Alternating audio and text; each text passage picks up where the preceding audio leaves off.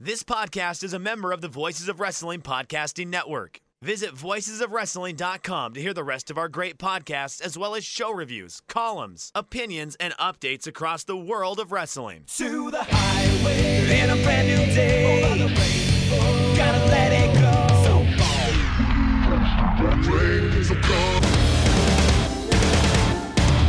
fast to finger down.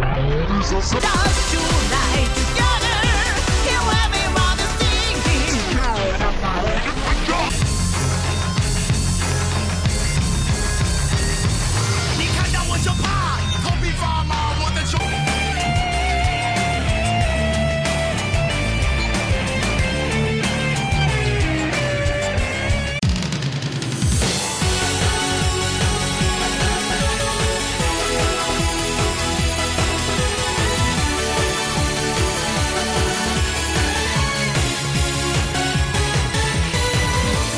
Welcome back to Open the Voice Gate for October 8th, 2020.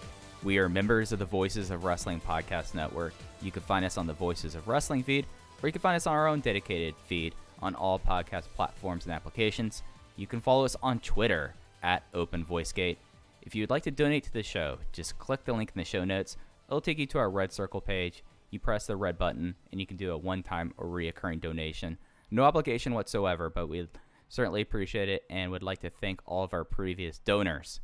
I'm one of your hosts. It's your old pal, I'm Mike Spears, and joined as always by Case Low. In case, I, I how are you? Eh, are you feeling pretty boku right now? Because I'm feeling pretty boku at this moment. Mike, I, you know, am, am not as well cultured as you. I, I don't necessarily have the worldly view that you do. So I think in order to answer this question, I need you to define that word for me. So I actually did do research into this because I do know a level of Japanese, but I don't know like syntax. Like I can pick up some stuff. Uh, boku is a masculine pronoun that's usually used when you are of like a teenage, like like referring to yourself as or your friends as like boku. It's basically like feeling like you're a lad. You know, like that's the best thing. It's, it, it's lad, and it's something that if you're older and male, you you might use boku when you're trying to like re-engage in your youth. It's kind of the embodiment of perhaps the Steve Buscemi "How do you do, fellow kids?" gif. If you're the age of say a Naruki Doi using that word, Yeah, yeah, yeah, yeah. Or guys being dudes. guys, You we know- knew- well, well, I'm Boku AF, Mike. How about that? You, you know, I'm feeling that way too. I mean, this is the most dudes rock thing of Dragon Gate going on right now, but that that's kind of been one of the big topics of this last week in Dragon Gate. As we are going to talk this week a little bit about the Fukuoka doubleheader. We're going to talk about Korakuen. We're going to talk about the big uh, table setting that they have done for the next few months as we are as we've been talking about for the last few weeks case we're on the precipice of probably the busiest month in the history of the dragon system and it feels like that this there's a lot of table setting going on here and we'll talk about that some returns some debuts some big swerves and then also looking ahead to kyoto so it's it's been an interesting week i would say in dragon gate not necessarily in my opinion like one that it's like all these matches are matches are match of the year things. But for like Dragon Gate fans, especially like your week in week out Dragon Gate fans, it was like a certain familiarity. I felt like watching these three shows and how they kind of you're like, okay, we're we're table setting here, and it was a pleasant time. It's not necessarily like the most like like star ratings time, but it's one of those shows that you watch. I felt like watching these three shows. I came away from them ultimately satisfied.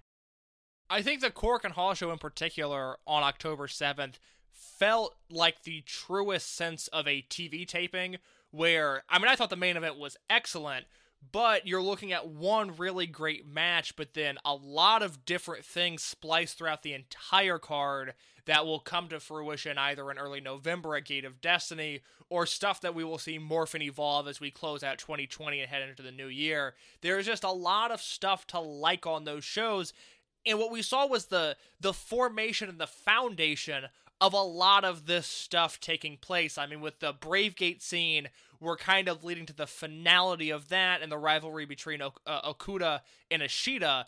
But a lot of the stuff is, like you said, it's table setting. It's getting us prepared for the huge, huge month of November.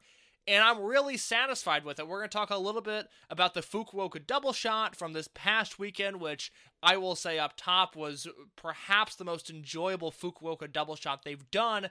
That's not to say it was anything special, but it was uh, painless to watch, which is a nice change of pace in Fukuoka. And then the Korakuen show, which again, not spectacular, but in the midst of tournament season, when you've got a Champions Carnival that disappointed until the very last match, when you've got an N1 that delivered but was inconsistent, and a G1 where seemingly the A block is delivering and the B block is falling short, Dragon Gate continues to be the one true consistent promotion.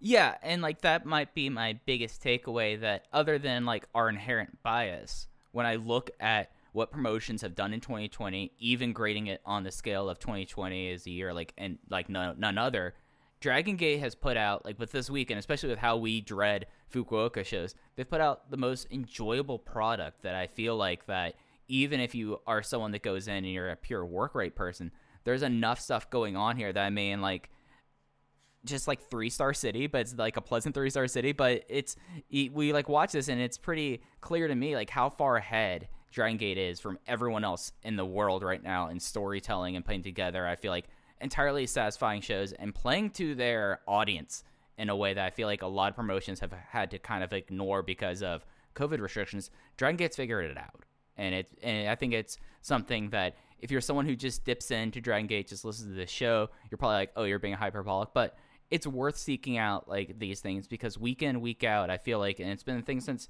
July that Dragon Gate has put out some of the most enjoyable wrestling in the world right now. I think it goes back to January. I mean, I was really high on that January Korakuen Hall show, and then we saw the KZ challenge in February and the Champion Gate stuff in March before thing got, things got shut down.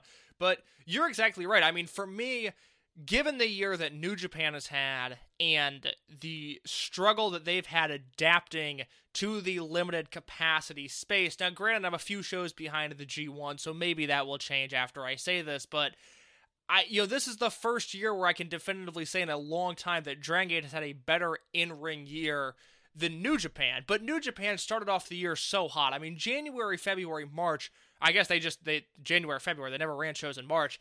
I was so into New Japan and, and thought we were going to have this great year of Dragon Gate and New Japan as being my central focuses in wrestling. New Japan disappointed me when they returned from their COVID hiatus, and so uh, that attention has been shifted to Dragon Gate. But outside of the in-ring perspective, that's not what is what is important here. I feel like, especially in Japan, where you know big japan booking is is just atrocious it's just another level of horrible and all japan booking which i'm not super connected to but i know enough all japan hardcores that either are desperate for Miyahara to get back to the top of the card to bring stability to the company, or are looking for Miyahara to be used even less and to push some new talent. There's a lot of dissatisfaction within the hardcore Western All Japan fan base Noah, I just hate the way they book. I feel like they've been doing the same thing with slightly different guys and slightly different unit names for the last three or four years, despite some highs in the in ring this year, most of those being Masaaki Mochizuki related. But still, Noah can deliver a good show, but I'm not invested in their booking at all.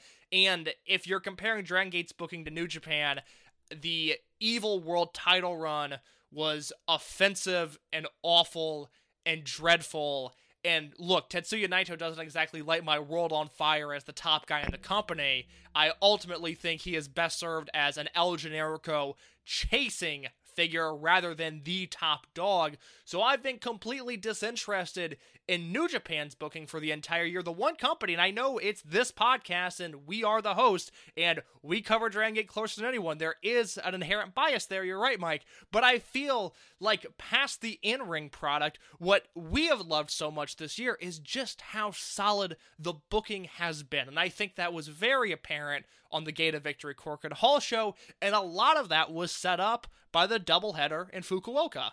Uh, yeah, I'm totally with you. And let's use that to transition talking about Fukuoka. Uh, I'm going to run down the results real quick, case, and then we can give our big takes. I mean, it, they they were Fukuoka shows, but they still are Fukuoka shows. So like match to match, like there's not really a lot to talk about, but there are some big things coming out of Fukuoka that definitely applied into Korakuen. So I'm going to do that, and then we can give our big takes. That works for you. Please. All right, so the first show was on October 4th. Both these shows were on October 4th. They'll be on the network until the 12th. Attendance was 294 for the afternoon show, which was down from the evening attendance from the last show, which was 333. However, across the double the double shot, they drew 55 more fans. So they were at 636 for this month, whereas they were at 585 last month. But looking at going through the results from the uh, afternoon show, opened with a Dragon Gate versus Toryumon tag. Keisuke Okuda and Punch Tominaga lost to Naruki Doi and Don Fuji when Fuji pinned Tominaga with the Gedo clutch. Six man tag, Problem Dragon Mondai Ryu, uh, Dragon Dia, and Jimmy versus the RED team of Kaito Ishida, Takashi Yoshida, and Diamante. Diamante got the pin on Jimmy with the Vuelta finale in 10 in 11 minutes and 5 seconds. Match 3 was another unaffiliated tag. You had the Toryumon team of Ultimo Dragon, Dragon Kid, and Shuji Kondo versus the unaffiliated team of Benkei, Gamma, and Ho Ho Lun. And it was Kondo getting the pin on Lun in 11 minutes and 20 seconds with a King Kong Lariat. Match 4 was a singles match. Ryotsu Shimizu and Yamato went to a non contest in 12 minutes and 44 seconds due to RED interference. Match 5 was Dragon Gate versus RED 8 man tag. Dragon Gate was KZ, Yosuke Santa Maria, Kota Minoura, and Jason Lee. RED was Eita, BB Hulk, Kai, and Kazuma Sakamoto. Kai pinned Yosuke Santa Maria with the Meteor Impact in 17 minutes and 36 seconds. The main event was the Kyushu Pro Tag Team Championship match, where the champions of the Toryumon team of Susumu Yokosuka and Genki Horiguchi successfully made their first defense against the Kyushu Pro team of Mentai Kid and Kodai Nozaki. And then we look into the afternoon show, the afternoon or the evening show, pardon me. The evening show had 342 there, opened with a Boku tag of Naruki Doi, Ryo Saito, and Ryotsu Shimizu versus the unaffiliated team of Genki Horiguchi, Gamma, and Ho Ho Lun. It was Shimizu pinning Lun with the Ultimo style Magistral Cradle. Singles match went to a 15 minute time limit draw between Kento Kobune and Takedo Kame. Uh, the uh, next match was a was a trios match. Ultimo Dragon, Madoka Kakuta, and Jimmy beating Takashi Yoshida, Kazuma Sakamoto, and Diamante, the Triangle Gate champion team, when Kakuta scored the pers- first pinfall of anyone in the class of 2020 when he got a schoolboy on Yoshida in 13 minutes. Match four was a Dragon Gate versus Toryumon eight man tag. It was the Dragon Gate team of Yosuke San Maria, Keisuke Okuda, Jason Lee, and Problem Dragon Mondai Ryu versus the Toryumon team of Masato Yoshino, Dragon Kid, Susumu Yokosuka, and Shuji Kondo. It was Yokosuka getting the win through Yokosuka Cutter and on Problem Dragon in 16 minutes and 55 seconds. Match five was a special singles match with two people that I wouldn't argue is necessarily making a special singles match, but that's just commentary. It was Don Fuji defeating Punch Tominaga with the Hime in 7 minutes and 7 seconds. Semi main was a straight tag between Dragon Gate and RED, KZ and Dragon Dia versus Eita and Kaito Ishida. Eita got the win with the Imperial Uno on Dia. Main event of the uh, Across Recoil shows was a Dragon Gate versus RED six man tag. Yamato, Benkei, and Kota Minoura representing Dragon Gate versus the RED team of BB Hulk, Kai, and Hyo. It was Yamato over Hyo in 18 minutes and 42 seconds with the Galleria. So, just like the the results wise, I mean, there's a lot of stuff to really get into in the evening card. Did you have any like big takeaways from the afternoon card at all? The afternoon card was fun. I think the first three matches you can skip. There's nothing there. But I really liked matches four, five, and to an extent six. I mean, six was fun to watch because you had Mentai Kid, who is a dollar store hubbo, and you had Kodai Nozaki, who looks like Yuji Hino 8 Shigehiro Irie, and uh, out came just a monster of a man. But specifically in matches four and five, you've got Shimizu versus Yamato, which, like you said, that match ended in no contest due to an RED interference. I was all in on this match before the inter- interference spot because I think, like I've been saying, we were so bogged down and had gotten so used to this sleazy Shimizu who worked a step slower wasn't quite as quick as the rest of the roster and maybe relied more on a snarl or a facial expression than his pure work. Shimizu was back, and maybe he's not going to be able to show just how good of a wrestler he is teaming with Saito and Tominaga, but it's okay because there is a core value to Shimizu that I have not seen in a long time that returned in this Yamato match. I thought they were building to a legitimately great match before the interference spot, but it was match five of the afternoon show that was arguably my favorite match of the entire weekend. That KZ, Minoura, Lee, and Maria versus Eita, Hulk, Kai, and Sakamoto. And Mike, that is because of the performance of Yosuke Santa Maria and her battles with Kai. I thought she was brilliant in this match, but we did not talk about these shows at all. I don't know if this match even registered with you, but I thought Maria was terrific. I completely co-sign on matches one through three. I was uh Shimizu and Yamato, I thought it was entirely enjoyable, but it was very lighthearted and in a way that through watching these three shows, I probably would go back and like I went three on this, but in retrospect, it probably is a match that I'm more fond of.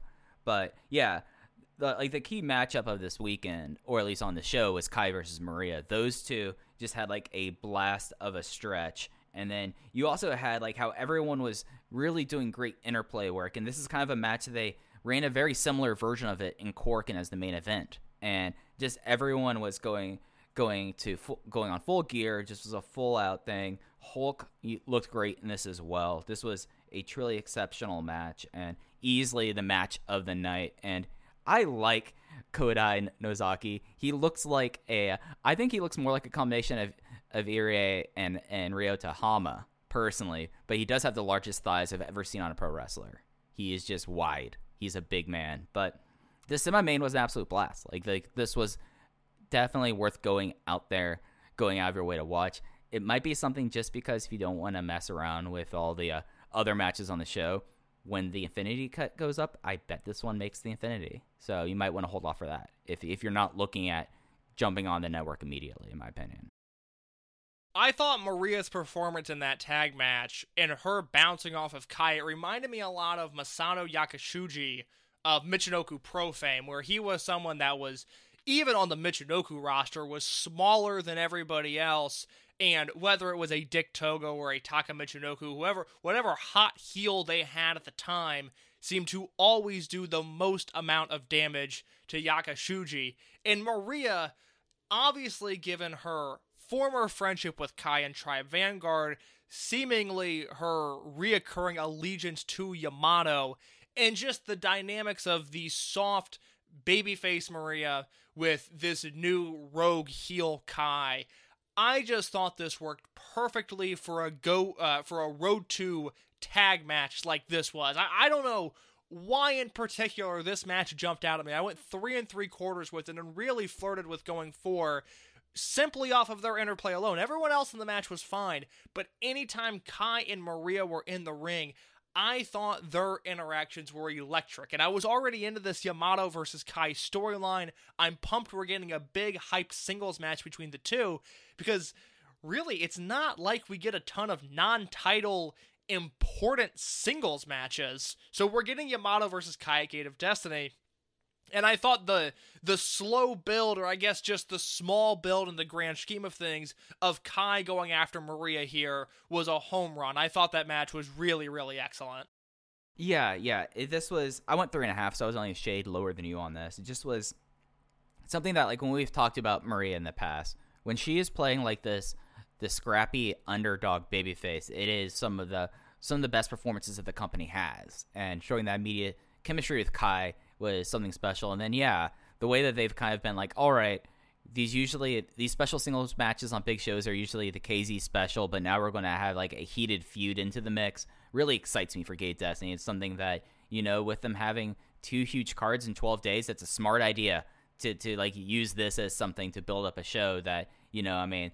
You, you have to get stuff done for, and I feel like that that was really remarkable, and it's worth going out of your way for. Uh, any other big takeaways you have for the Kyushu Tag Championship match? I mean, Mentai Kid, I've seen a lot of. He always kind of uh, like reminds me more of like a, and this is no no, no uh, knock on him because I really enjoy this wrestler. I'm about to throw this comp on onto. He reminds me of like a second generation Billy Ken Kid, in a way. Mm, yeah, I, that is you know that is a really good comp. And it's not a bad thing. It's not a bad thing, and it's I mean, it was fine. I mean, I will say the most flagrant violation of uh, crowd cheering rules happened in this match when there actually were crowd calls for the Kyushu Pro guys. So they brought their fans and they were rowdy for this match. And then, yeah, Nozaki is just like a bowling ball of a man who is the only person I've seen to convincingly do a one minute head scissors hold. And I'm like, you know what? It probably would take me a minute to either pass out or figure out a way be- between this guy's like ham hock legs. The match was fun. I really thought the Kyushu Pro guys were going over, and when they didn't, it made me really intrigued to see, I guess, when and where Horiguchi Yeah. is going to drop those belts. I mean, it'll probably happen on a Kyushu Pro show, which makes sense. I thought they would give the locals the rub here, and they did not. But the match was fun. I mean, I went three and a half with it. I liked the interplay that they had, and uh, it was perhaps the most enjoyable three match stretch I've seen on a Fukuoka show because although I liked the evening show a lot, the matches that I liked there were a little bit more dispersed throughout the card. So I, I was pumped coming off that afternoon show. I was in a good mood watching uh, uh, the show, which doesn't exactly happen in this town all that often post Hakata Star Lanes. Yeah, yeah. The one last note about the day show after de- defending their Kyushu Pro Tag titles, Yokosuka and Horiguchi made a challenge for the Twin Gate, so that was our second title match at Gate of Destiny signed. It will be Kota Minoura and Jason Lee making the second defense of the Open the Twin Gate titles against Toryumon team. And the evening show, there was stuff I think I liked on the evening show more than what I liked on the afternoon show, but I think you're absolutely right. Like there is like a there- there is stuff that kind of just like slows the show down. So it's not necessarily like a stretch out of here that was really great. It was more of just like picking and choosing, in my opinion. Yeah, I mean, if I if I had the pencil, I'd be booking KZ and Dia versus Eita and Ishida in every town I run in. I mean, I want a a version of that match at Korakuen Hall. I want a version of that match on a pay per view. I want a version of that match in Osaka. I thought their chemistry was just off the charts, and to me, that is the future of the company. I mean, those are the four guys that I would be investing my stock in. With you know may, maybe hedging a little bit for Kento Kobune and Sora Fujikawa, but those are the guys that that matter. And that's no slight on say a Benkei. Ben K's just held the Open the Dream Gate title before. I think KZ Daya, Eita, who's the current champion, and Ishida, who's the current Brave Gate champion. When I'm looking at the future, I think those are the guys that are going to really be in the mix. I thought that match was just absolutely terrific. And then the other news is the time limit draw that the rookies had in match two and the Kakuta victory in match number three. Yeah, so my quick thoughts on this in my main event. Uh, I thought this match was really interesting because how much of the match was basically KZ versus Eita and Ishida. Like Dia was there, but Dia came in for moments and that was it. This was basically like almost like a handicap match in a way, other than getting falls broken up. And I thought like this was like one of those matches that like this is the Dragon Gate near future, whereas the rookies were seeing the far future. You know, like this is the next three years versus the next ten years. So I know feel- it sounds I, I know it sounds dumb to say this, like this is a really basic and obvious thing to say, but KZ is so good. like he is really I mean, he does small stuff and it's just a weird I- it's just a weird thing with Dragon Gate where I, I don't know if the tastemakers will see this uh, the way they should and I think just it, it's although I think the promotion is incredibly accessible there's a narrative that says otherwise.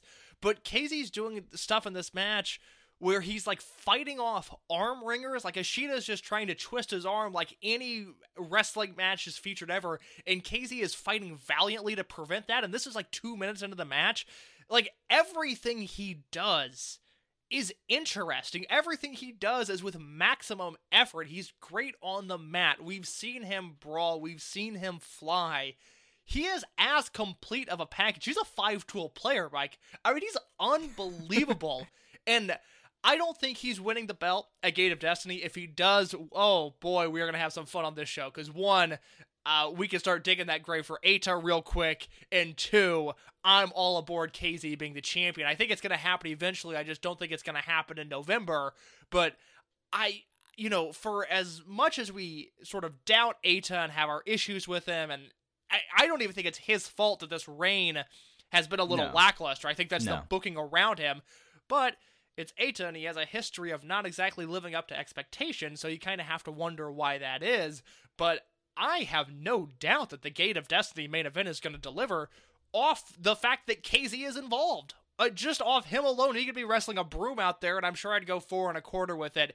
I know it sounds dumb, but he is just really, really good, and I don't think he gets the credit for it. Because this is a guy five years ago that was wrestling in overalls and, like, oh, he's a Brave Gate champion. We've seen his peak, and he blew that out of the water and it's been this gradual transition for the past decade. So it's not like, say, a Dragon Dia, where I know you were very down on him, and then all of a sudden one day he figured it out. We're like, oh my god, we have to pay attention to Dragon Dia now. It's just KZ, just from 2012 to 2020, has picked up uh, some tools along the way, has lost some weight every year, has changed his gear every once in a while. And now he's a main event guy. He's so good. Yeah, and if anything, like the power of KZ and talking about accessibility kind of leads me to a point.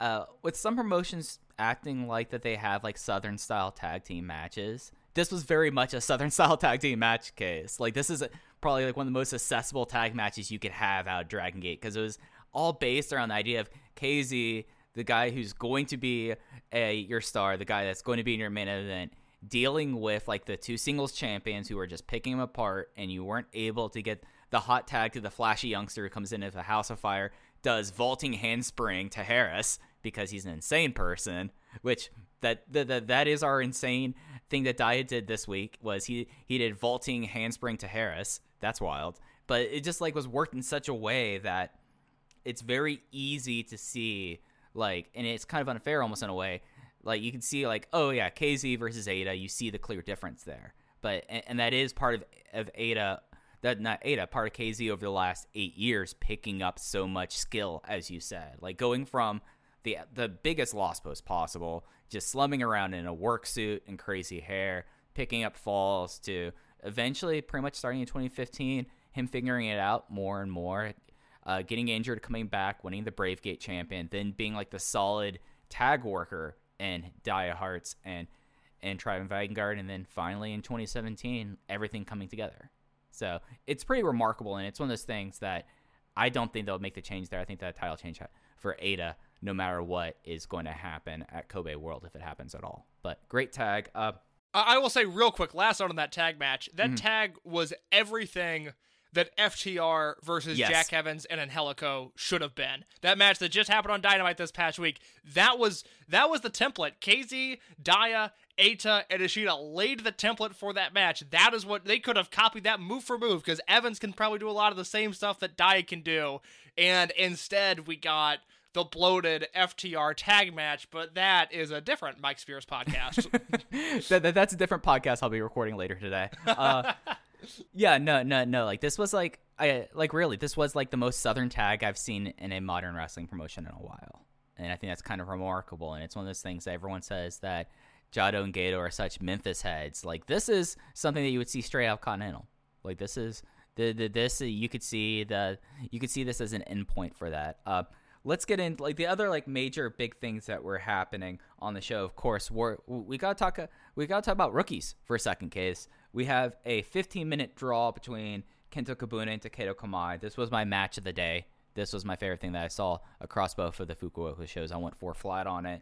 And then we had a really fun Ultimo and his kids versus the Triangle Gate champion team, where uh, after a whole lot of RED shenanigans, you had Kento Kobune going like, "I've had enough of it," clocking uh, Yoshida in the head, and that giving the uh, bit- giving the opportunity for Madoka Kakuta to get the schoolboy. As mentioned earlier, he is the first member of this class of 2020 to have a win against someone who's on the main roster, and they celebrated it. They had him on his shoulders, and that just made Takashi Yoshida flip out about it, and just was like a really like satisfying match to match. Like we gotta see like the the two people at the front of the class really put it together for 15 minutes, and then you guys see Madoka Kakuta, the most interesting looking person in wrestling, that like just do lariats and just chop people and just be lanky as all get out, and it was it was just like a whole bu- a whole bunch of fun, and at least that was my big takeaway I had from like this two match stretch on the evening card. Madoka Kakuta kind of wrestles like someone who spams moves on a WWE video game if you're playing them online. Yeah. Like he's a good wrestler, but you could also make the argument that not like he doesn't string anything together. He is hitting discus lariats and chops and moving on with his life. Whereas Kobune and Kamai, like, oh, that looks like professional wrestling. That's a structure of a match I've seen before. Kakuta's just a fucking weirdo. Like that is the only way I can describe it. This dude is just weird. But you know, we we talked a little bit about uh, Gate of Destiny just a second ago. And I wanted to ask you, given this victory and the success they all had at Korakuen Hall, are we building towards some sort of Kakuta Kobune Kamai versus Yoshido Sakamoto Diamante Triangle Gate match at Gate of Destiny? if it's not happening at Gate Destiny, I could very easily see them making this into a three-way trios match. at, Which I uh, think is uh, yes, I think that's the more realistic option is throwing a Toryumon team in the mix as well because you're going to have Yeah. to get some of those guys on the card. I mean, you could Boku easily tag. do Boku Yeah. Oh, well, that's that's that's exactly it. That's probably what they'll do is is some sort of Shimizu Tominaga Saito combination there because I think Doi will be in a more important match. Mike, I think that Yeah. might be the. Uh, it would be, it would be a big deal, a big deal if they gave the rookies that opportunity at Kobe World. But it's world in name. It's not the show that's happening at the end of July.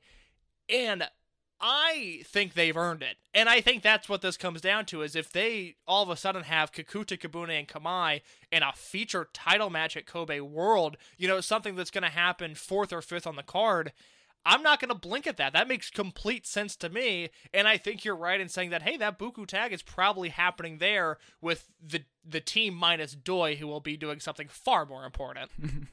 I, I, I mean, he is a lad, but he's a lad with more important things on his mind. You know, It He's the guy in the friend group that has the real job, and like the other guys are still just kind of slumming around. But he's, you know, he's coming to poker night, but he's coming from the office, and he's still got the suit and tie on when he gets there. And he just you rolls know, up his sleeves and exactly, and you know the fellas, they're gonna razz him a little bit. Ah, you know, went corporate on us, but it's Naruki Doi. He's got bills to pay. Yeah, yeah. I, I mean, he he's not going to stay at poker night as long as everyone else because he has to get back home. You know, he has his wife. He has to get to bed early because him and his wife have to go to Costco the next day. You know, maybe it's where I'm going right after this podcast. I completely there- understand. but but it's one of those things that like just like this time limit draw it, it's something where and i feel like we were so high on kobune especially you were so high on kobune right after debut in early part of this year but like this show really is like he is like the most easily projectable person in this in this trio because Madoka Kakuta, you might as well just write X Factor on his gear because we just don't. Yeah, who knows with him, and that's incredibly compelling. But Kam- but with Kamei, Kamei's big thing is that we're going to be tracking him, and a lot of things is that he's just as technically proficient as Kobune, if not more. But it's going to be how much the the underdog thing is either going to propel him, like KZ, like Maria, or is it something that's going to put like a pretty like f- a pretty severe ceiling on him? And that was like my big takeaway out of the tag match or out of the singles match where it got to a point where Kamei had Kobune's number.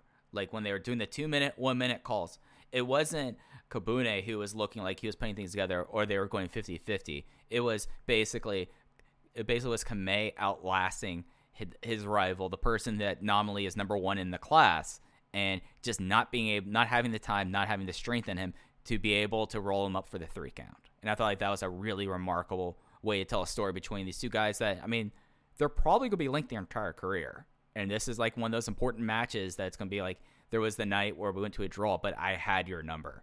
If we had five more minutes, three more minutes, I would have beat you. And I thought that that was a real compelling thing and something that Fukuoka, as a crowd that likes to sit on their hands, was getting into at moments. Oh God! I mean, it's classic young lion structure. It's a it's such a effective formula, and you're exactly right. These are I mean these are guys that debuted in the same match on the same night. BB Hulk and Shingo will forever be pitted against one another, and Shingo debuted eight months before Hulk did. So it doesn't matter where they go. If one of them leaves, if one of them gets injured, it's a it's a similar deal to Ishida and Yamamura. But I think that is the sort of dynamic that we're looking at. Is no matter what happens, the story of Kobune is incomplete without the story of Kamai. Yeah, and, and it's something that I feel like that this match is going to be really worth you're wild for that. Uh, how'd you go on this match? Because I feel like I might have been a little bit higher on you going for flat. I went three and a half, but I, I don't begrudge you for going four at all. It is uh, very much right up your alley. Yeah, yeah, yeah. I mean, just well, I Turtle Coon. Whenever Turtle Coon- Coon's putting it together, I get I'm invested in him. Like I, I he's he's smaller than the other. He's scrappy. He chops the crap out of people, and he got to a point where it's like I had you out on your like you were on your stomach, and I just didn't have the strength to roll over. I live for that kind of stuff, case. And then and then the whole thing of Kakuta, like being able to like get that pinfall there, and everyone just jumping in the ring, like celebrating it, was such a cool moment. It's a great moment. I can't believe they did it on this show and not Korakuen Hall. It almost seems like they jumped the gun a little bit to create a moment because I don't. Kakuta's not from Fukuoka, is he? I don't think Kakuta is. Give me a no, he is. No, I'm looking at it right now. He is from uh, Kanazawa City in the Ishikawa Prefecture. So he's not. I don't know in relation if that's close or not, but. It, you're right. It felt like a. I mean, they acted like it was Kobashi and Budokan Hall winning the triple crown. It was unbelievable, but it was a big moment that I'm not going to put down the city anymore. But it just seemed like it was perhaps fitting for a bigger venue. But I, I'm glad they did it because they carried that momentum right into Korakuen Hall. So he is. So the Ishikawa uh, prefecture is north of Osaka and Kobe. So it's not in Kansai. It's not in that region, but it's the region right north of it. Just the more you know, the more you know.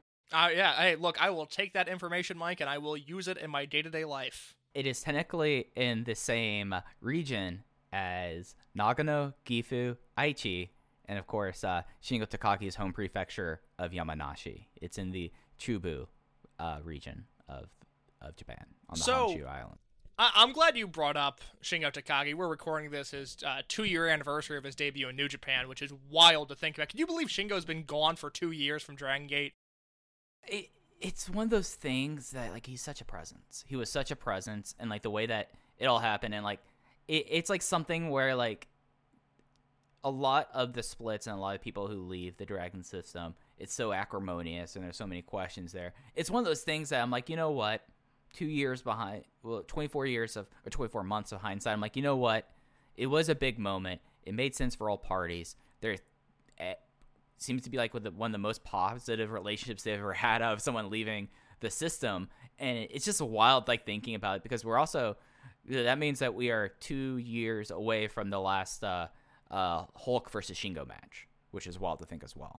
Which I believe happened in Fukuoka. I think it happened in Hakata Star Lanes, but It was Star Lanes, Yeah, yeah, yeah. I, I, but on a more, I guess, contextual and and uh, I can't think of the word I'm thinking of. Anyways, about Shingo Takagi, is is that the comp for Kakuta? And I know I stumbled into this analogy because I can't think of the word, and I still can't think of what I'm trying to think of. But anyways, to move past that, after I stumbled into this, is, is Kakuta Shingo? I mean, according to the Gaora website, Kakuta is a little bit shorter than Shingo on his New Japan profile. That could be New Japan working his height just a little bit. That wouldn't so. surprise me at all. But you know, I, I- I mean, I think the the one thing that is drastically different, and this is this is purely a think piece, especially coming after Korakuen Hall, where I thought Kakuta and Kagetora were really laying in strikes with one another, and it seems like maybe that is Kakuta's strength, whereas Kobune uh, is just really well rounded. Kamai's a little more flashy. Fujikawa is very charismatic. Maybe Kakuta's this guy that can just throw hammers, and while he doesn't have the fire that Shingo had, even from match one, I mean, Shingo was just built for the part, acted like a gym class bully. He had it from day one. Kakuta doesn't have that same charisma, but I wonder from an in ring standpoint if maybe that's what we should be looking at. You know what? Uh, and it's also something that, like, I totally see that, especially with the idea that they're making the discus lariat. It seems to be uh, Kakuta's big move early. Like, you can make like the one to one comparison to the pumping bomber, like like that. I feel like that's pretty easy. The interesting thing is, is that I feel like that Kakuta, at least, he's someone that like he's so, and, and I'm, I'm not trying to say this like in, in, in a way of being dismissive or like this. He's so interesting looking. Mm-hmm. Like he, li- li- like you, you, you look at him, and at least when I look at him, I'm like, I'm wondering what it would be like if he's a guy who decides to put weight on, you know, because he's someone that like because of his height, he looks very lanky, and I don't know if like his body type is one that could really like just go pump iron, eat a lot of protein. But it's one of those things that like it's something that the more I think about it, the more I understand the comp you're making there, and it, it's something that's interesting because like when you like looked at Shingo, Shingo debuted as like he wasn't even debuted as a prospect. He he debuted as someone in actuality. Whereas Kakuta, maybe it's something where we see him slowly pick up the throws. He picks up like certain things and maybe gains power, gains some more mass, and I can see that happening. Like like I think you might be onto something there. It'll be interesting to see that. To see how it if he ends up ending up this way over the next twelve months. And a lot of it will depend on whether or not he puts on weight, because despite his height, which he does seem to be bigger than most of the roster, he is still rail thin. Now, granted, he's a child. He's a few months younger than I am. He, he just turned 21. So I'm going to give him some time to put on that mass. But it seems like for all of the other rookies we've been able to say like oh they remind me of this or they kind of act like that. Kakuta has been the one that we've been struggling for a comp and and after watching that Korakuen show I, i'm leaning at least towards the early stages of his career looking at a shingo type wrestler to accurately describe what kakuta can bring to the table. So looking at what they're billed as, Kakuta is five centimeters shorter than Shingo, but he looks a lot taller because so five centimeters two inches because he's 82 kilos and Shingo is built at 96. So, and I I think that's entirely body type there too because he is very lanky. You know, he very much Very like much looks like so. that. So it, it, it's one of those things that'll be interesting to kind of follow up on. Uh, other big notes of the show.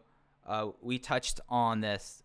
We didn't touch on this when we were talking about the semi-main event. After the match, Eita cut a promos targeting Dia, and that would pay off immediately when we get into Korakuen.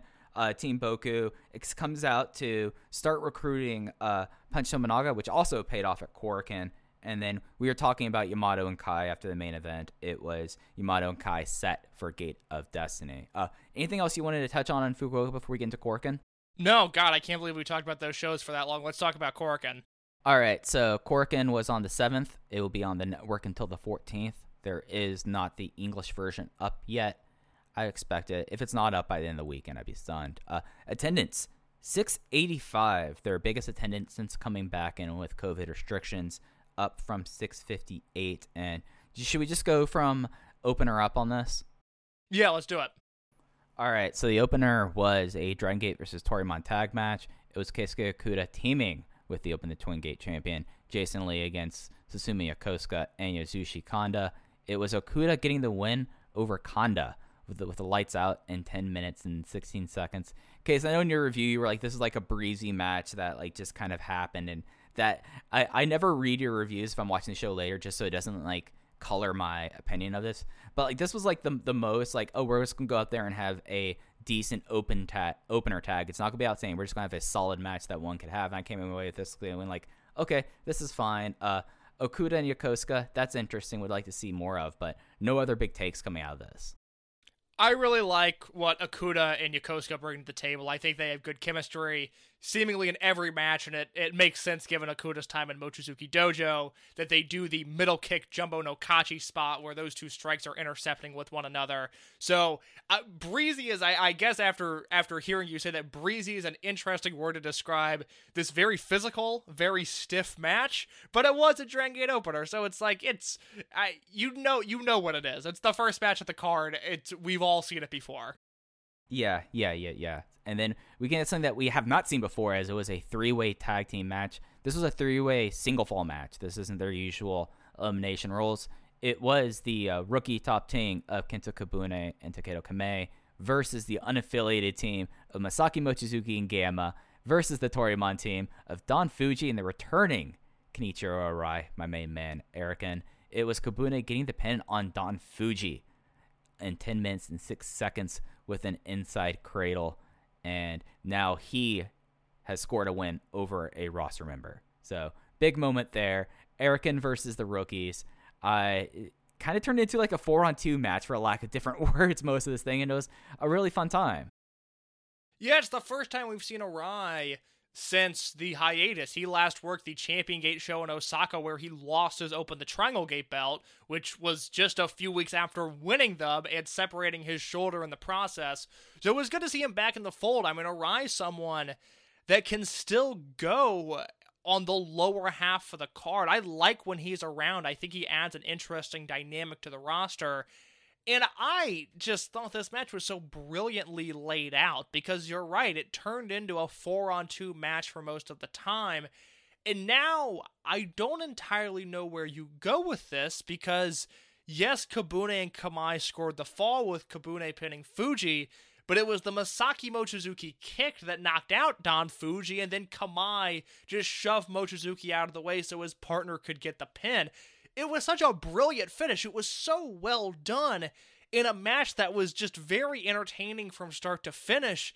And so that is kind of what we were talking about at the start of the show. Like, look, was this match, you know, four stars? Absolutely not. I went three and a half. I really liked it. But it's Same. it's the booking literally up and down the card. You have these guys that are less than a year into their careers and they're they're being given something to sink their teeth into and clearly from the results in Fukuoka, from this match and from match 3, something is happening with the class of 2020 and I don't know what it is and I still can't entirely pick up in the hobby, it's not easy being a fan of ripping packs or repacks. We hype ourselves up thinking "Ah, maybe I can pull a Ken Griffey Jr. rookie card, but with zero transparency on available cards and hit rates, it's all just a shot in the dark. Until now. Introducing slab packs from arenaclub.com, the only repack that provides real value, a complete view of all possible cards, and clear hit rates for each one. Now, when I buy slab packs at Arena Club, it finally feels like I know what I'm getting. I was able to open an Arena Club slab pack, and and I'll be honest, it was a lot better than what you normally do. Say you go to a card show and there's a random innocuous brown bag of cards, and yeah, you can open it and look, it's going to be junk. You're you, you know what I mean? Like you know what you're probably going to get in those. Maybe you find that fun. And sometimes I do. Sometimes I like just opening up cards and saying, "Ah, hey, look at some random cards, or whatever." But if you're really in this game to to find value and find particular cards, it sucks to have to buy these mystery packs, and it ends up being, you know, almost nothing, you know, nothing of value. Not with Arena Club. You can display again of all available cards, hit rates, grading, so you know that when you're opening up the slab pack, you are going to get something valuable. You are getting something good. And Arena Club, in addition to having those great slab packs we just talked about, is also a marketplace for card collecting, buying, trading, selling, displaying, all that sort of stuff. But those Arena Club slab packs, man, they are revolutionizing the repack game with transparency. After your pulls are revealed, they'll immediately be placed in your vault for safekeeping or trading and selling, and you can have them officially graded by Arena Club as well. So again, sending these things off, it's going to be officially graded by Arena Club, and the Arena Club grading process is accurate, fast, and transparent with full grade rationale provided and explanation of how your card was scored. So whether you're buying, selling, trading, or displaying, Arena Club is the card collecting platform that you have to check out. So right now, I've got a special offer here for Voices of Wrestling Network listeners. You can get 10% off of your first purchase by going to arenaclub.com slash VOWnet. Again, that's arenaclub.com slash VOWnet. Now, that's a crazy offer. That's 10% off a $400 slab pack. $40 off right there. 10% off your first purchase. No matter what that purchase is, 10% off. Again, that's arenaclub.com slash VOWnet. arenaclub.com slash VOWnet for 10% off your first purchase on Arena Club. And we thank them for sponsoring the Voices of Wrestling Podcast Network. on what they're going for. Maybe it is that triple threat triangle gate match that I think would be absolutely terrific if they did. I don't know, but they clearly have confidence in these kids to to give them what is starting to become a pretty interesting storyline. I really like what they're doing on the undercards and I hope it continues until we see their elevation. Yeah, and it's something that it's kind of directly in contrast of what happens with the Kakuta on the next match, but it's like they were able to handle the guys. And it's kind of been like an interesting storyline of them having rookie matches, them having like special challenge matches where they were able to go like 10 minutes and then they'd finally get put down. They were able to show fight, but they were sticking with them. Now it's not just that they're sticking with the uh, veterans, it's that they are either actively better or they're they have their number, but they still don't have the finishing stretch. They they don't have the kill shot yet because you had the idea that Kakuta got the pin on Yoshida after Kobune clocked him in the face, and we had the one that this was a misfire, but they were able to capitalize on it. And it's so interesting to me because, in contrast to other companies and how they treat rookies, it's like, no, these guys are progressing. You could see them getting better and better, and they're kind of putting it together. And it's such a fulfilling thing to see, like, okay, not only are they able to handle this and equip themselves and if this was like three months ago, this would have been like an absolute beatdown. This would have been like that Kobe Sambo Hall match that you you know that that was truly exceptional. But this is like so fulfilling to see this that like they're getting it together. They, they're not all the way there yet. I mean, they're not beating them without like misfires or without distractions, but they understand enough and they're good enough to be like, oh, we take the we see this opportunity in front of us.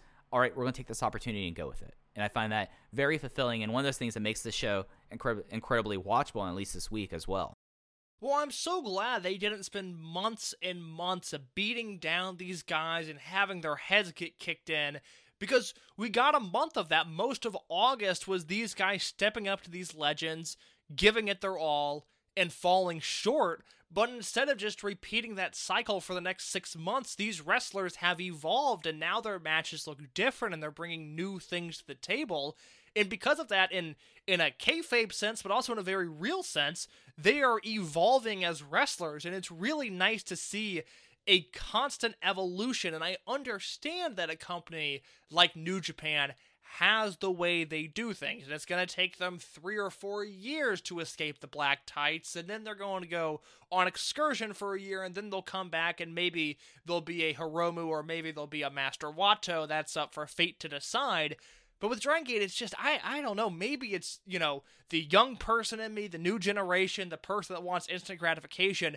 But it is so nice seeing Kobune and Kamai growing up in the now. Like it's just it's nice to see where they were in December and now 10 months later here's where they are now and there's been a definitive change and a definitive evolution. And I just I like that. I think it's really really nice to see. Yeah, yeah, yeah. And it's one of those things that I've always like the whole you lose for 2 years and you go on excursion and then you suddenly start winning. Like we're used to that structure, but I don't feel like it's entirely realistic with how like athletes work in a way. Like not to go told Kenny Omega and I sell like how athletes sell, which you know it's kind of wild that he even said that, but it makes sense like seeing people progress, like especially someone so young in their career, match by match, month by month. That if you're getting beat down by everyone over like a two year period and you go away and come back in a year and you're suddenly winning, then you're like, did you like find uh, Michael's secret drink from Slant uh, uh, from uh, Space Jam? Like that's the only way it makes sense here. Whereas this makes entirely perfect sense to me. Like the idea of oh no, like they've been stepping it up and it rewards people who've been kind of following it as well. And you're like, okay, these kids are figuring it out there. And maybe maybe some people call it instant gratification and this might be a hot take, but I think this is more natural expectation of athletics in a way. So I found that incredibly I found I find incredibly fulfilling to say that. And then in the next match we had Kakuta getting the win over Kagetora with the rolling lariat in 1337. Uh, Kakuta teamed with Masato Yoshino, which was kind of interesting, and Genki was with his former Jimmyz teammate Kagetora as well. And it's something where Kagetora and uh, Kakuta has such good chemistry that made me think of when was the last time I really enjoyed Kagetora this much, and it might have been like the matches he had with Yamamura when he was Bravegate champion. Yeah, look, I mean, you're coming to the right department here of people that have been perpetually disappointed by Kagetora, but I thought this match ruled, and I thought a large part of that was him, and like I said earlier, him and Kakuta just beating each other up in a way that was so incredibly satisfying. And I really think that is why the Shingo comp at least needed to be floated out there because Kakuta's coming across like a tough guy.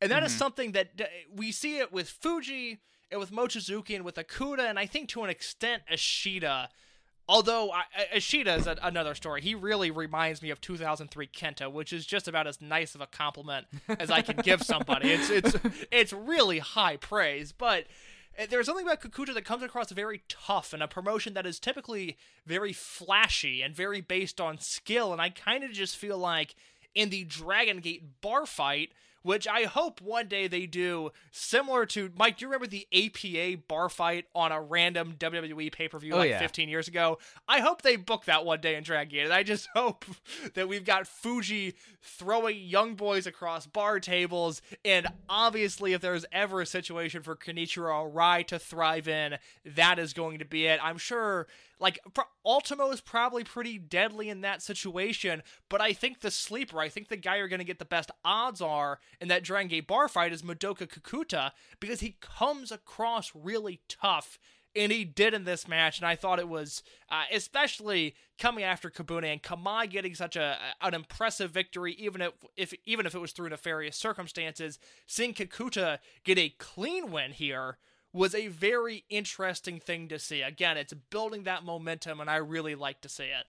Yeah, and, and like the big moment was in the closing stretch when it was Kagetora and Kakuta doing a, a slap fight, just chopping the crap out of each other. And then there's a, a slight moment where Kagetora had like his wrist tape. He takes off his gloves and his wrist tape, and he's like, "All right, we want to do this. We're going to do this." That I think Kagetora has to be on one side of the bar fight because he's like the unassuming guy. That's like, well.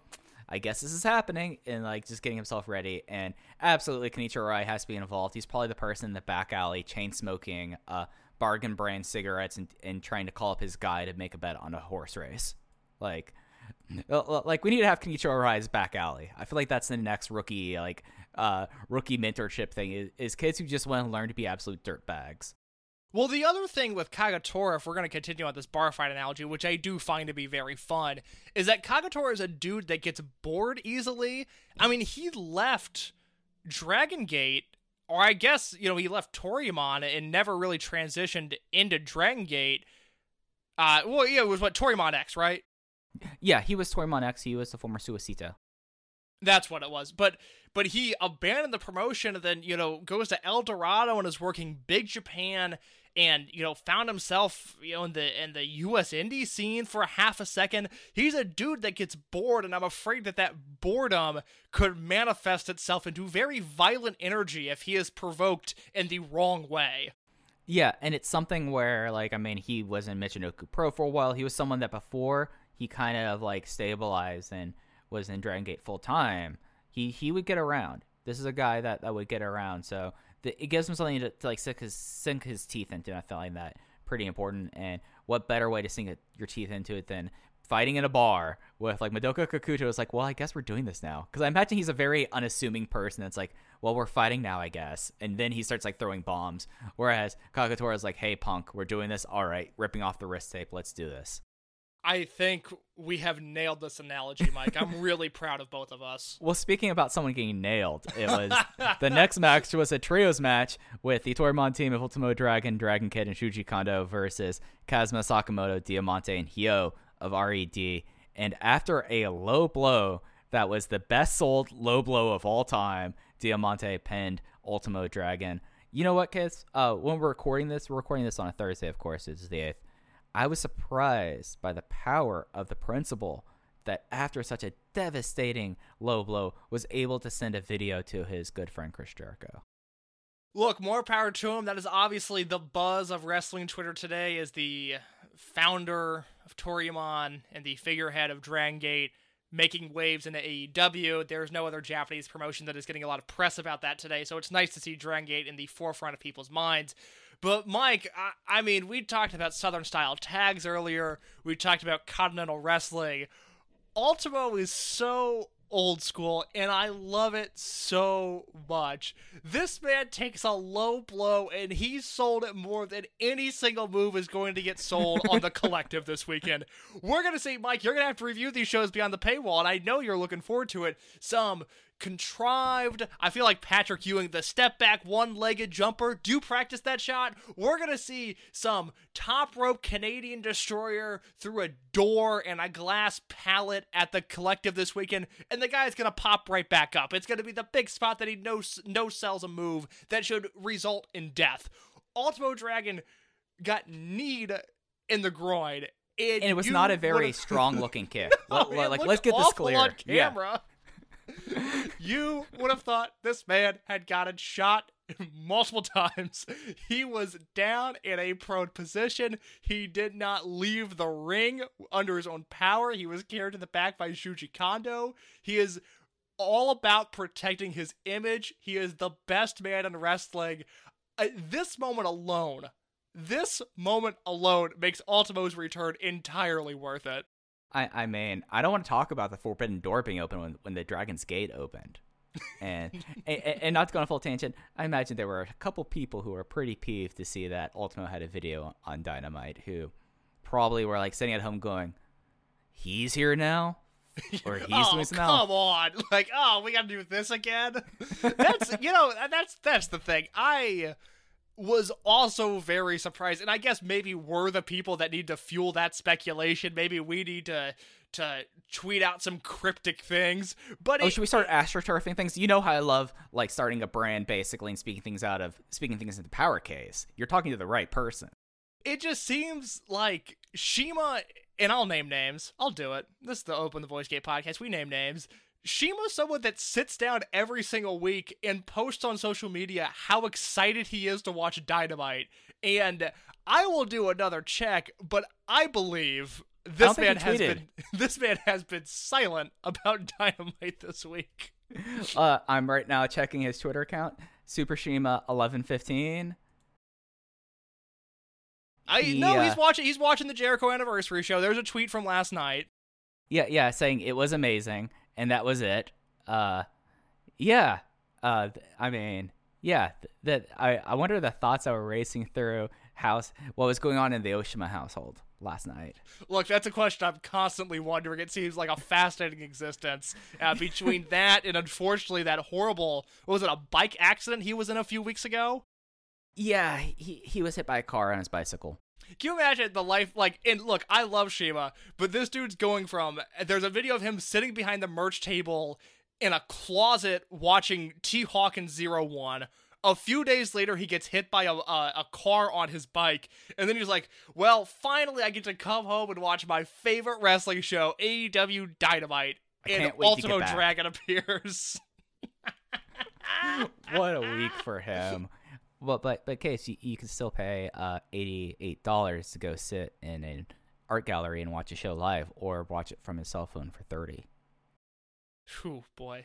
I'm just gonna I'm just gonna leave that thought hanging here as we move on to something that was an appearance of its own, as it was a no contest in the singles match on the show, Dia and Yoshida, because we had interference. We have a new debut. It was Dia Inferno who came out unmasked Dia. Sounds like that should be like a a disqualification. I feel like in the rule books, I, I, I'm gonna take this up with GM Yagi because if you ask me, you unmask someone and you start attacking them, that's the person who, who got attacked. He gets the match because he he was in there's an interference from the other side. But we have now a new member of RED, Dia Inferno. In case, how long have I been saying I want to see a generational rival with Dragon Dia? I feel like I've been saying this since the start. That is that is accurate. I can come on this podcast and say that that is something you have been wishing for for a long time. Now let's play the fun game. You know, we've got a, a demon that was Da, da, unveiled da, later da, in the da, show. da, da, But now we have da, da, Dia. Inferno, who I, I do need to say up top, what an amazing debut. I mean, What a how look. good was this segment, Mike? I- I- it's like the one time that I'm sad that there was that the protocols were there just because of the amount of shock and horror that you could feel through the crowd. Because you could sense the crowd being silent and being silent in a way that they probably would be shrieking or booing. Like it was like one of those things that it's like dead silence inferno comes out he attacks he attacks Dia rips off his mask from a standing base which is something that usually you don't do. You don't do because then you could like do this. So this guy just did not care he has like he has the one he has like Drago's mask but better. He's wearing like all black with blood splatters. He has a dry fit on, which for the guy who I think it is, probably don't dr- drop the dry fit. Like it makes it more obvious who you are, and just like Red having to hold him back from Dia as Dia escaped. What a debut for Dia Inferno. barking like a dog basically at the Dragon Gate generation. It was unbelievable how vicious, and I used the word unhinged in my review. I mean, this is as good of a debut as I've ever seen. And think about, you know, the Dr. Muscles and whatever other characters Metal Warrior. Metal Warrior, thank you. You know, that, that Dragon Gate typically uses, even these demons. I've never seen anything come across quite like this. I mean, he looked deranged, and it's not just that he came in the ring and attacked Dragon Dia. He comes in the ring and stands in between Yoshida and Dia, and then kind of waves Yoshida off before attacking him. And that that few seconds where he was standing in between the two was absolutely horrifying. I mean, it was so well done.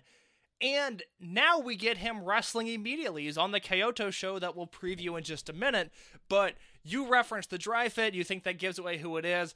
I think I have scientific reasoning uh, behind my pick for who it is. We're probably on the same page, but let's get it out in the open. Let's pour some gasoline on this fire and name names like I just talked about, Mike. Who do we think is under the Dia Inferno mask? I would say with uh, 60% probability that it's Yuki Yoshioka. Mike, do you remember anything from the March 2020 Korakuen Hall card, the show that never ended up happening? It was headlined by a GHC title match that was eventually moved to the empty arena. But do you remember anything else from that show? Oh, it was supposed to be Yoshioka versus Dia. It was supposed to be Yoshioka versus Dia in match three, and then from there, Yoshioka was going to go to Mexico. So I can say with 98% certainty that under this mask is Yuki Yoshioka.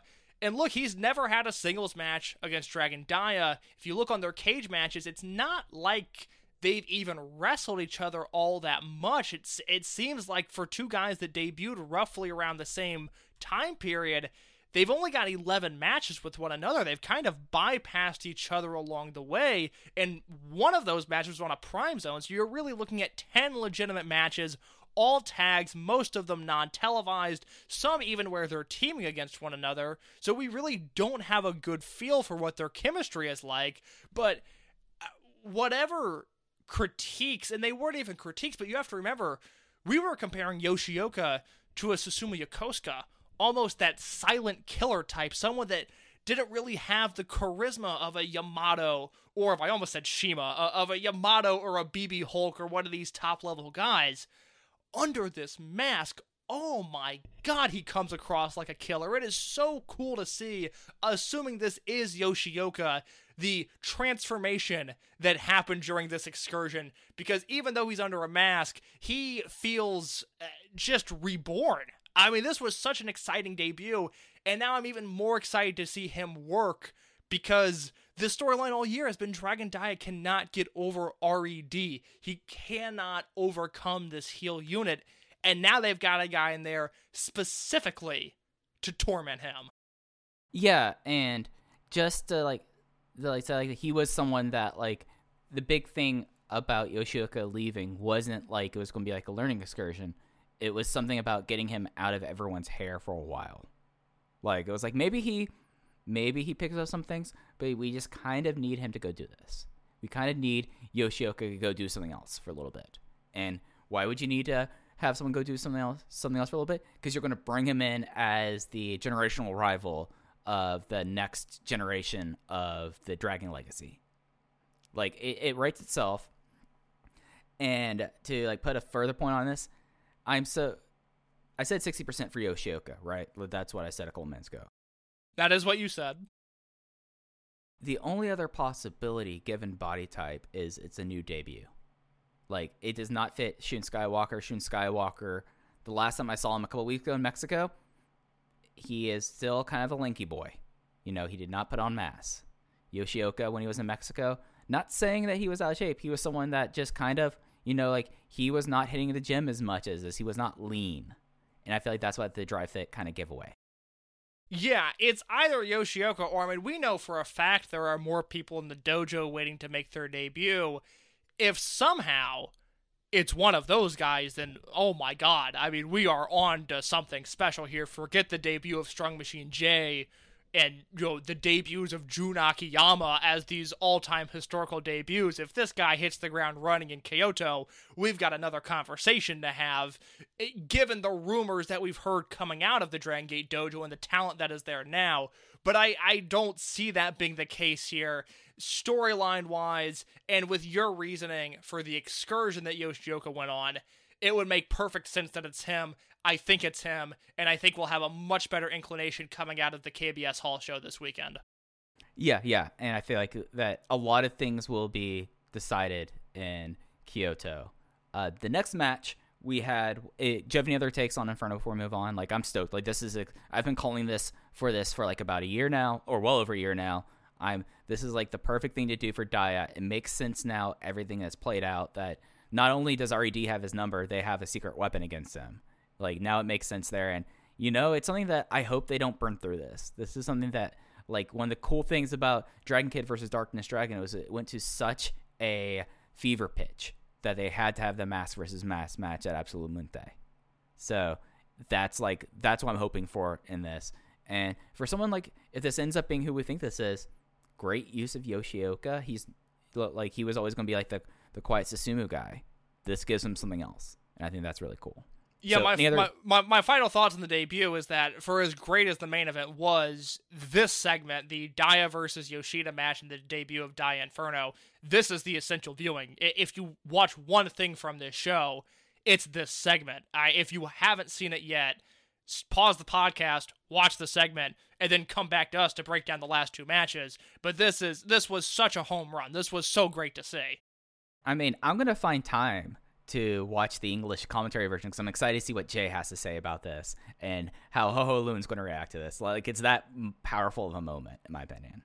we probably need to go back and do some work on the Dragon Kid versus Kness feud, or I guess the Darkness Dragon feud, and and maybe attempt as this feud goes along this this contemporary feud to draw some parallels between the two because that is for Toryumon especially that was peak storytelling there and the impression that I've got from uh, people that have connections to I, I will say they have connection to the storyline, but they're not Dragon Gate affiliated. I've, I've heard I heard from some interesting people about Inferno, people that I don't typically hear from a day or two after a Korakuen Hall show.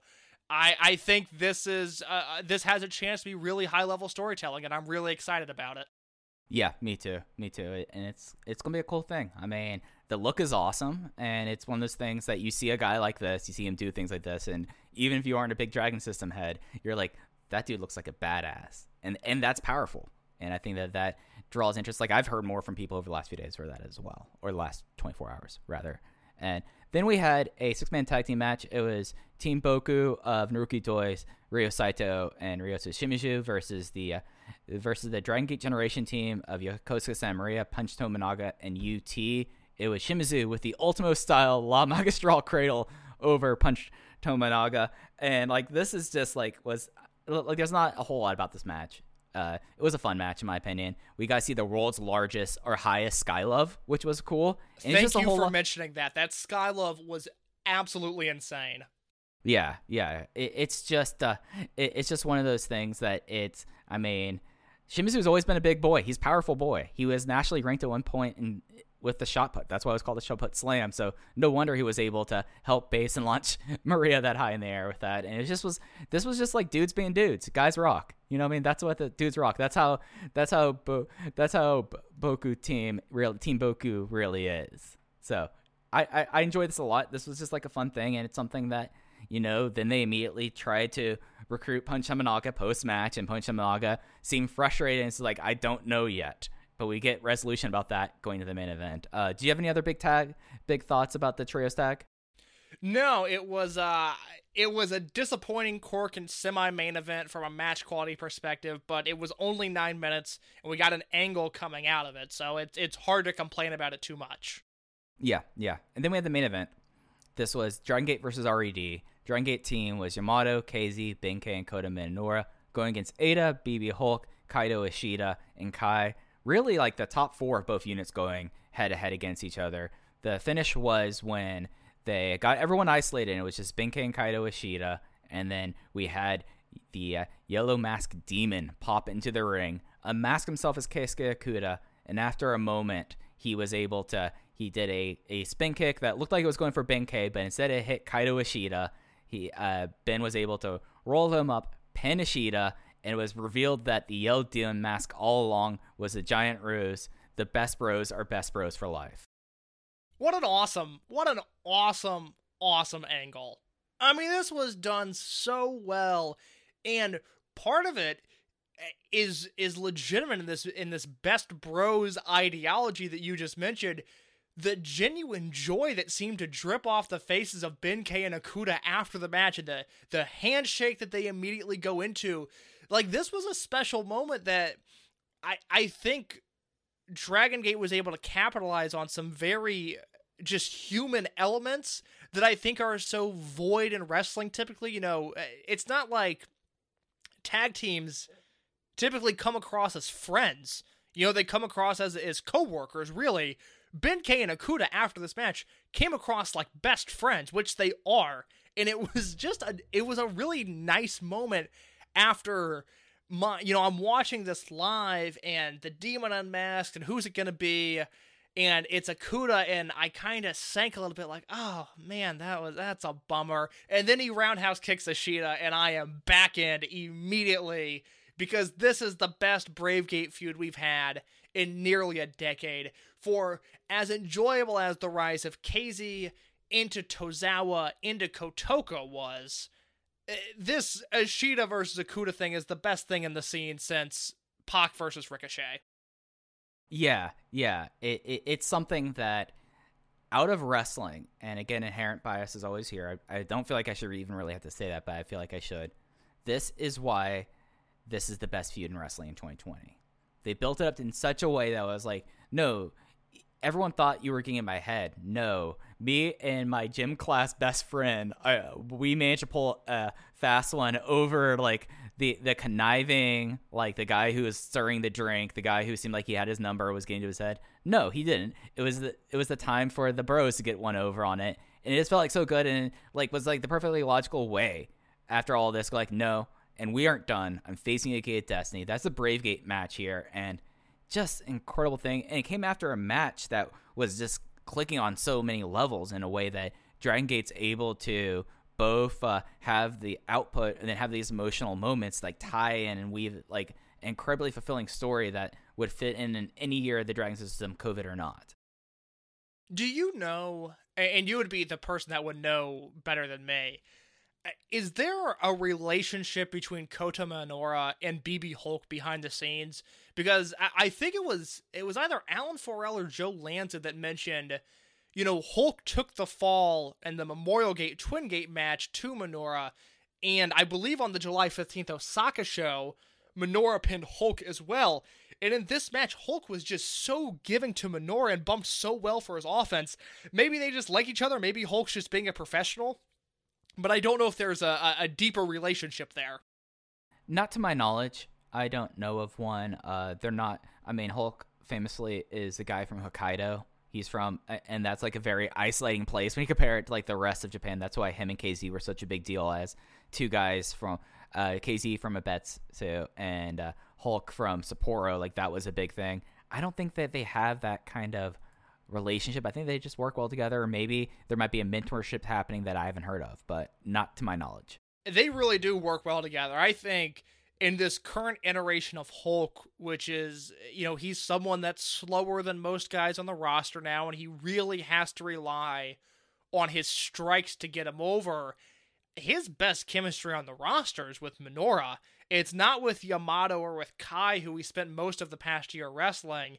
It's Minoura who he works really, really well against, and it, it seems like there's a genuine appreciation for uh, from Minoura's side what Hulk has done in his career, and then from Hulk's side what he can do for Minoura's career. And so while this match was loaded with again, you know, Yamato, KZ, Benkei, Eita, Ishida, Kai, it is Minoura and Hulk uh, that stood out to me most outside of the the demon angle, just because I I think those two work really really well together.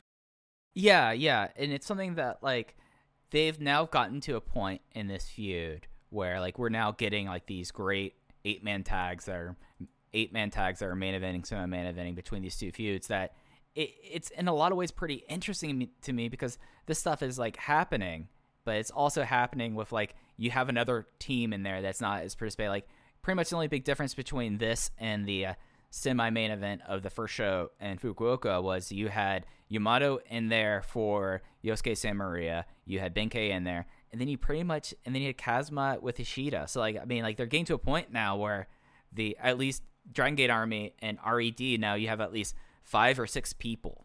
You know, it's one of those things that it's really fulfilling and you just throw together like a combinations of these teams and they they all work together and people have like special chemistry. Like KZ and Ishida had like the strike exchange that they were using the crane so they got in tight to them and it was like exceptional stuff as well. And it's just really like enjoyable like having like these like the, this warfare work out in this way. Like are there things we're more wondering about more turns more just kind of things like this? Not as much as before but I think like the ring output now is reaching a point where it did feel kind of weird talking about like Blood Warriors and Junction 3 in comparison to this, but the ring output is, I would argue, up there, if not just a little shade below. We're we're missing the one or two really high end match of the year contender matches. Part of that being that Eita just hasn't defended his title yet, so maybe that narrative starts to shift a little bit after Gate of Destiny because part of why Blood Warriors versus Junction 3 was so special was we had Masaaki Mochizuki's Open the Dream Gate run, which is a tier below Kenta Kobashi's GHC Heavyweight Championship reign, but on the same level as Samoa Joe's Ring of Honor World title run or Bryan Danielson's Ring of Honor World title run or whatever 21st century comparison you want to make, with the exception of Kobashi, which is the greatest title run ever. Masaaki Mochizuki was on that next tier, and he was carrying guys like Yasushi Kanda and Cyber Kong to the best matches of their career, and then giving people like BB Hulk and Akira Tozawa the best matches of their career. So we're missing the really high end stuff there, and then you know Mike and I, if you're for whatever reason not listening to our Dragon Gate USA rewind and rewatch shows, we just completed 2011, or I think we're going to uh, finish our the the final show of 2011 will air this upcoming Monday, Right. and we, uh, me especially, but Micah every once in a while would, would dip in and rewatch some of the Junction Three versus Blood Warrior stuff that was going on in 2011 in Japan, and uh, you know, for as great as this match was, it wasn't quite on the level of maybe some of the more high end multi man matches. But I think we're basing this generational warfare off of Blood Warriors versus Junction 3, which saw Blood Warriors form in January of 2011, similar to when this generational warfare took off. Now, it took Junction 3 five months to fully form, and then we had, you know, essentially nine months of this full two unit warfare thing going on. But I, I think, and I don't know if it's this way with you, but I have just projected like, well, generational warfare will probably be done in February of 2021 because that's what they did with Blood Warriors versus Junction 3.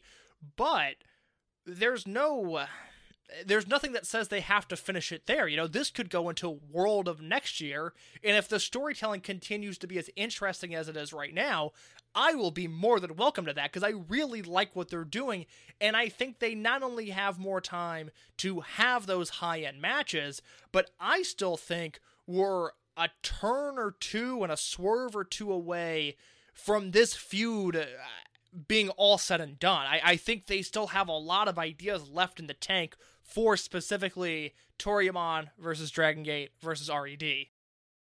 Yeah, yeah, yeah. Like we're coming to a point now where it's like the pot is simmering, but it's what what brings to a full boil. And you're right that it needs like the big thing. They need like a couple more of the big turns, and they need like the uh, exceptional top of the line mas- matches that make people. They've done a lot of stuff of elevating people. Like we've talked about Kota Minoura a lot, like moving him and, giving him the rocket pack over the last three months. But I, I, you're absolutely right about that as well. It's just something that it's very enjoyable to watch this feud right now, especially in comparison to the rest of what's going on in wrestling right now. Being like, all right, now I'm starting to feel things being built up in the fever pitch, and then you immediately get that the next show. So it'll be very it'll be very interesting to see. Uh, things post match, of course, we already talked about the uh, yellow demon mask reveal being uh, Keisuke Okuda. Also, after the match, Punch Tominaga made his decision. He is going to join Team Boku, and and Dragon Gate Army was like, "Oh yeah, no, that's cool, bye." And I thought that was really fun, funny. Like uh, Jason Lee in the background just waving bye bye at Punch Tominaga, and Punch Tominaga being mad that the people weren't fight they weren't fighting for him to stay. Arguing this hard for Punch Tominaga is the Dragon Gate equivalent of tanking, and you know, we'll see if this process maybe this is what it is. Maybe Big R Shimizu trusts the process more than the 76ers ever did, and he's going to recruit Punch Tominaga to reset him on the card. And then maybe by this time next year, we're looking at Open the Dreamgate champion Ryotsu Shimizu. Who knows what could happen? All I know is that if you look at the Dragon Gate website right now, Doi and Saito are affiliated with both Team Boku and Toryumon Generation.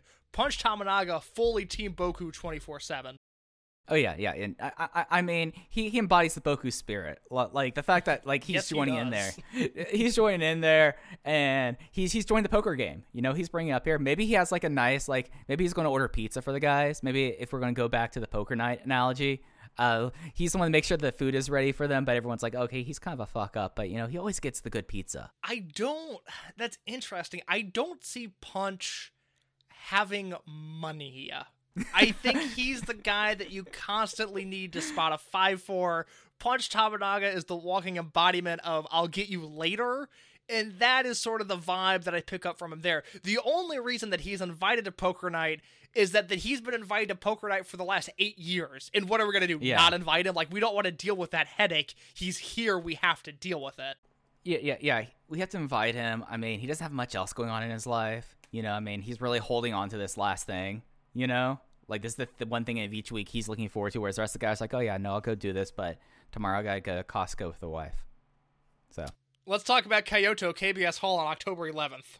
yep, yep, that's gonna be on the 11th. that They will be back in Kyoto. Interesting card. I just like running down the uh, the matches. We have an opener of a drag of the Toryumon team of Masato Yoshino, Susumu Yokosuka, and Shuji Kondo versus Jason Lee, Yosuke Samaria, and Jimmy. We didn't talk a lot about Jimmy. Jimmy has been getting more and more work, and it's something that it's nice to see more of Jimmy so far on the the show. I think this is the uh, the he was not at Korakuen he was not on. Oh no, he was on Korakuen never mind. No, he wasn't. No, he was mind, not. I'm confused. My so, but so I mean, like three out of four shows for him is a definite step up. He was someone that needed to get the ring time. I'm happy he's back here. Uh, other than that, I, that looks like an opener to me. Yeah, I like that Jimmy's here. I think he's going to get killed by Shuji Kondo, and it should be a lot of fun. Yeah.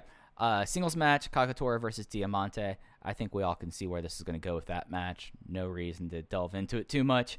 Tag team match, UT and Takeda Kame. It, it is the small, the, the, the- they are the small beans of the roster versus Kento Kobune and Madoka Kakuta. That's going to be a real interesting tag given the last week, in my opinion. I think that it's going to be interesting. And getting to see UT try to like grab a hold on Kakuta is incredibly fascinating to me. Yeah, Jesus, I had not thought about that. UT and Kamai are a really small team, but I, I think I, I think we're gonna see Kobune and Kakuta get the win over UT here. I think uh, for as talented as he is, he's just hurt all the time. So UT is really the lowest ranking member of the Dragon Gate generation, and I think they want these rookies getting pins over main roster guys, and that's what we're gonna see here. This match should be a lot of fun, though. I, I'm really excited about this. Yeah, yeah. And then we're going to get into a stretch of matches that are going to be really interesting, in my opinion. Uh, starting from there, uh, Toryumon versus RED, Ultimo and Genki versus Benkei and Minoura. So mixed teams, but, you know, I mean, uh, poor Genki. He's going to be taking a lot of this, but, you know, it'll be a good time. Well, okay, so that's that's what I wanted to ask you. Is there a situation here where Benkei takes the fall? Because Horiguchi is he in? He's in that Gate of Destiny Twin Gate Yes, match, isn't he? yes, yeah. Yes. I don't think Horiguchi is taking the pin. I I don't think Minoura is taking the pin, and we know Ultimo is not taking the pin. I think Horiguchi's backsliding Benkei here. Yeah, and that's happened a couple weeks ago, so I'm with you on that. Uh, semi-main event. Apparently, Naruki Doi did not have better things to do because he's going to be teaming with Shimizu and Tominaga. Uh, Team Boku versus BB Hulk, Takashi Yoshida, and Kazuma Sakamoto. This will be a fascinating tag match to kind of just see Doi dealing with the knucklehead. Yeah, the dynamics are going to be off the charts here. I guess maybe. I, I mean, they've got to save some stuff for Kobe World. I, I don't. I, I don't see a lot of stuff being built for World because I thought mm-hmm. when they booked Ishida versus Okuda, just for the sake of variety, they would throw that onto the big show, but they put it on Gate of Destiny instead. So my inclination with Yoshida and Sakamoto in this match is well, maybe they do the Triangle Gate match there, and then we can scrap our, our nine man Triangle Gate match for World that we discussed earlier. But I, I, I don't know. I, I think Team Boku's getting a tr- Triangle Gate shot sooner rather than later. I guess we just have to figure out what show it's on. Yeah, yeah, yeah. Or just have Tominaga lose. You know, I mean, Tominaga can. In every match, the, the safe option is always to say Tominaga takes the fall. So, I mean, we, we, could be saying all these things about Team Boku and then nothing happens because it's Tominaga. Like, there's always that option. Case. Very, that is very true. Uh, something that I did notice, like just briefly touching on the Gate Destiny match, this would be 365 days, not a full calendar year because we had the leap year, leap day this year, but 365 days if Ishida retains in his hometown at the arena he won the title at at Gate Destiny 2019, he will cross the one year mark as Brave Gate champion. Kinda I'm not cool. I'm not ready to make any predictions No. yet, but I think it, I th- thought that was fascinating. it- that was a is. fascinating It- thing. it- it's a it's a good stat, and you can say, you know, COVID cost us this and that, and maybe it should disqualify Ishida from this conversation. But other than Pac's 2011 run, which again is untouchable, I I. I, I hope we never see anyone surpass that range just because I don't know what they would have to do. It seems like it would be a threat to public safety to have a better run than Pac did with this belt. But Ishida's now up there as one of the best individual Bravegate champions we've ever seen. And no matter the result of the Okuda match, whether he retains or whether Okuda ends his reign at exactly 365 days, it's an all-time great Bravegate run and, and one that should be remembered as such. Absolutely, absolutely, it should be. And speaking about Ishida and Okuda, they are in the main event. This is the Dragon Gate versus RED eight man tag.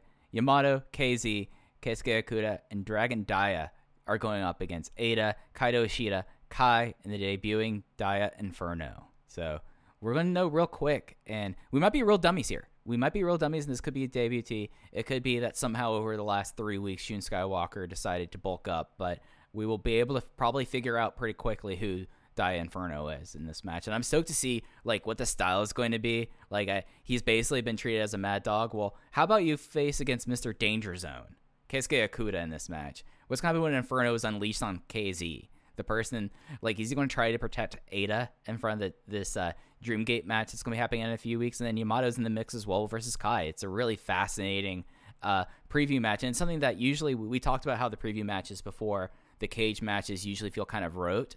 This one is very interesting to me. Like this is a good preview match, and we get a lot of new things on offer here, in my opinion. This is as excited as I've been for a match all year. I mean, legitimately, I am so into this Dia Inferno character after the debut. It can't be Shun. I mean, Shun is seven inches taller than Yoshioka. Uh, seven centimeters. Seven centimeters. Yeah. I was just talking to somebody about the metric system a few days ago and how it's just insane that we don't use it. But that's besides the point. But no, you're right. It is. I, I misspoke. It is seven centimeters taller. But still, like, it's not Shun. It doesn't look like Shun. It's not tall enough to be Shun. It's not Shun. It, it's either someone we don't know or it's Yoshioka. And I lean towards the latter in that argument. And I just I can't wait to see what he wrestles like. If it's anything like that debut, the the movements that he took on, again, essentially barking like a dog at the Dragon Gate generation, uh, we are in for a, a treat if he wrestles anything like that. And he's with an A team of Dragon Gate generation guys. There's no slouches here. There's no Strong Machine J, or even with all due respect, uh, uh Yosuke Santa Maria or a Jason Lee, even. Like, these are the top guys in the unit. And so Yeah. this has a chance. And the opposing side, it's not like you've got BB Hulk or Yoshida or even a Diamante. You've got the A team of RED. So this could be a really, really high level match in a venue that always hosts good shows but never really has those great matches. I, I should probably temper my expectations a little bit, but just on paper, I, I, am salivating over the idea of this match. I cannot wait. Yeah, yeah, and that's going to be the show that's going to be on the Dragon Gate Network on the 11th, 5 p.m. Japanese Standard Time. That's 4 a.m. Eastern, 3 a.m. Central, and 9 a.m. Uh, Greenwich Mean Time, I believe. I don't have my clock in front of me, but it's it's a loaded card, especially for Kyoto, and I'll be interested to see what goes what's going on from there. We've already pretty much talked about everything that was added on to Gate of Destiny uh, schedule ahead. Uh, they will be back in their in the hollow ground of Kobe Sanbo Hall on the 17th. they will be tipping Nara. We were thinking that they were, and they are. They're going to be tipping Nara for Doi's 20th anniversary, and that's it for the month of October. The, the, they're lulling us into this because I've already looked up the schedule at least for the first part of November, and within a 12 day period, we're getting Gate of Destiny, Korakuen Hall, Kyoto, and then Kobe World. So enjoy the, the, the relative peace now. It's just going to get crazier from here. Uh, Case, uh, I think that's probably going to do it for this week. Do you have anything else you wanted to add or talk about before we get out of here? That is all I've got. All right, so that's going to do it for this week of Open the Voice Gate. You could follow our Twitter account at Open Voice Gate. You can follow Case personally at underscore in your case. And you can follow me at Fujiheya with two eyes like Don Fuji. But that's going to do it for this week's weekly update. We'll be back with you next week talking about this crazy Kyoto card. So for Case, I'm Mike, and thank you for listening to Open the Voice Gate. Take care.